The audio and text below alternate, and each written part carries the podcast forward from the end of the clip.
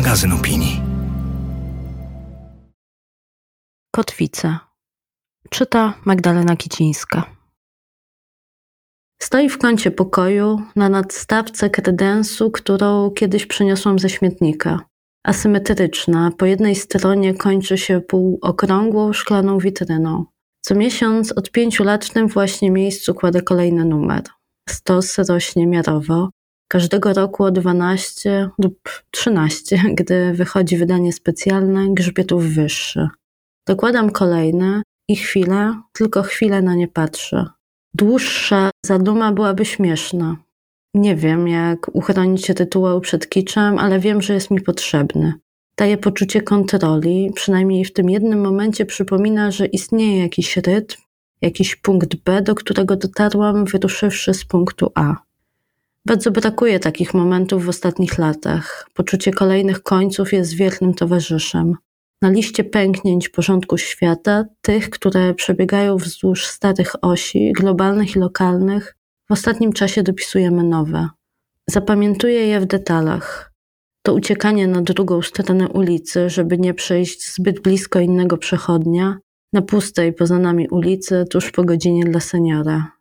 Głos sanitariusza w reportażu radiowym, kiedy mówi o ciałach przewożonych między pełnymi szpitalnymi chłodniami. Oczy dziewczynki z Michałowa.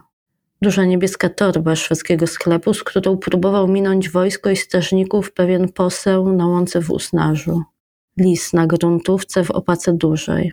Wybiegł z lasu wprost na pas ziemi rozjeżdżonej przez koparki pracujące przy budowie muru na białoruskiej granicy. Zatłoczony pas startowy lotniska w Kabulu. Czerwone linie na mapie w nawigacji na wszystkich ukraińskich drogach zmierzających do przejść granicznych z Polską.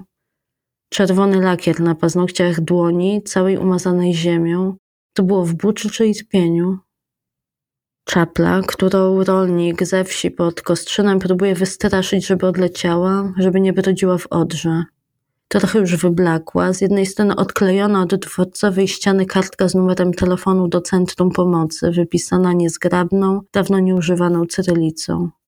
I te dni, chociaż częściej noce, kiedy domagają się uwagi własna rozpacz albo strach, albo ból, intymne, osobiste, o których nie mówi się na głos, o których nie umie się opowiadać, o których nie ma komu opowiadać. A co po drugiej stronie? Właśnie takie chwile. Dokładanie kolejnego numeru do zbioru. Używanie słów takich jak piękno, dobro, wartości i szukanie ich przejawów. Słuchanie bez pośpiechu i przerywania również siebie. Umiar w zajmowaniu sobą świata Uważne rozglądanie się dookoła i nie zostawianie bałaganu ani tych, którzy nie nadążają. Mówienie nie wiem, kiedy się nie wie, i szukanie tych, którzy być może znają odpowiedź. Robienie czegoś razem, robienie czegoś dla innych. Poczucie bycia częścią całości większej niż my sami i trwalszej. W tym pomagają rzeka, góra, las. Mieć misję albo cel, jeśli to pierwsze słowo ma w sobie zbyt dużo patosu. Odkąd tworzymy pismo, wierzymy, że w naszej pracy to też pomaga odnaleźć sens. Zwłaszcza w tym rozedrganiu wszystkich końców świata naraz, które co chwilę przypominają nie tylko o własnej kruchości, ale i niekiedy skutecznie o daremności naszych wysiłków. Nie ukrywam, optymizm to dla mnie stale podejmowane wyzwanie, żeby się temu poczuciu nie poddać. A ono kusi bardzo aktywnie. Mam przecież całą długą listę dowodów, że nie warto walczyć. Wiem też, że ostatnie lata stawiają przed takimi jak my, zachowującymi dość ograniczony entuzjazm w kwestii wiary w lepszą przyszłość, coraz to nowsze i bardziej wymyślne zadania, tak by tej próby nie ułatwić.